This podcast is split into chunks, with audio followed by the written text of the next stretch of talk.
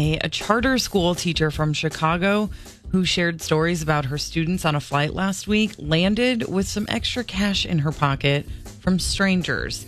Uh, when a man on a Southwest flight asked Kimberly Bermudez about her greatest challenge as a teacher, she said that working at a low income school can be heartbreaking.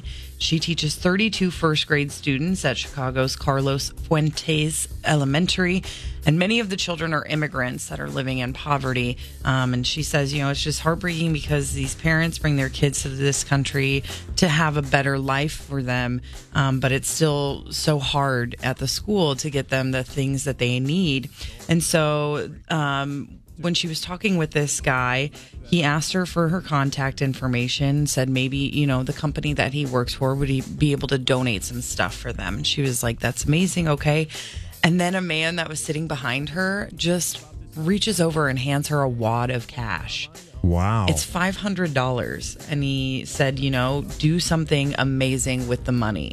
And she said she was just overwhelmed and, and crying and was thanking him so much. And then before she got off the flight, another couple of people heard the stories that she was telling and also gave to her.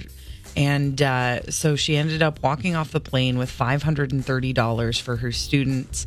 And she said that, you know, just the world seems so crazy now and she said you know there are always good people. And that's the point of doing tell me something good every day is that Right, that's you know you right. show that there is good in the world. And she said she's going to use the money to purchase books some in english and some in spanish to help her students with reading comprehension.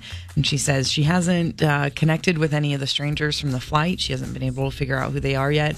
Um, but when she does she just wants to give them all a big hug Yeah, it's when you think about these kids, in addition to these school supplies and things, think about how many of those kids are hungry. Those are the only meals those kids get. Right. At the school, she said that they help um, with serving them breakfast, serving them lunch to make sure they're at least getting a couple of good meals in.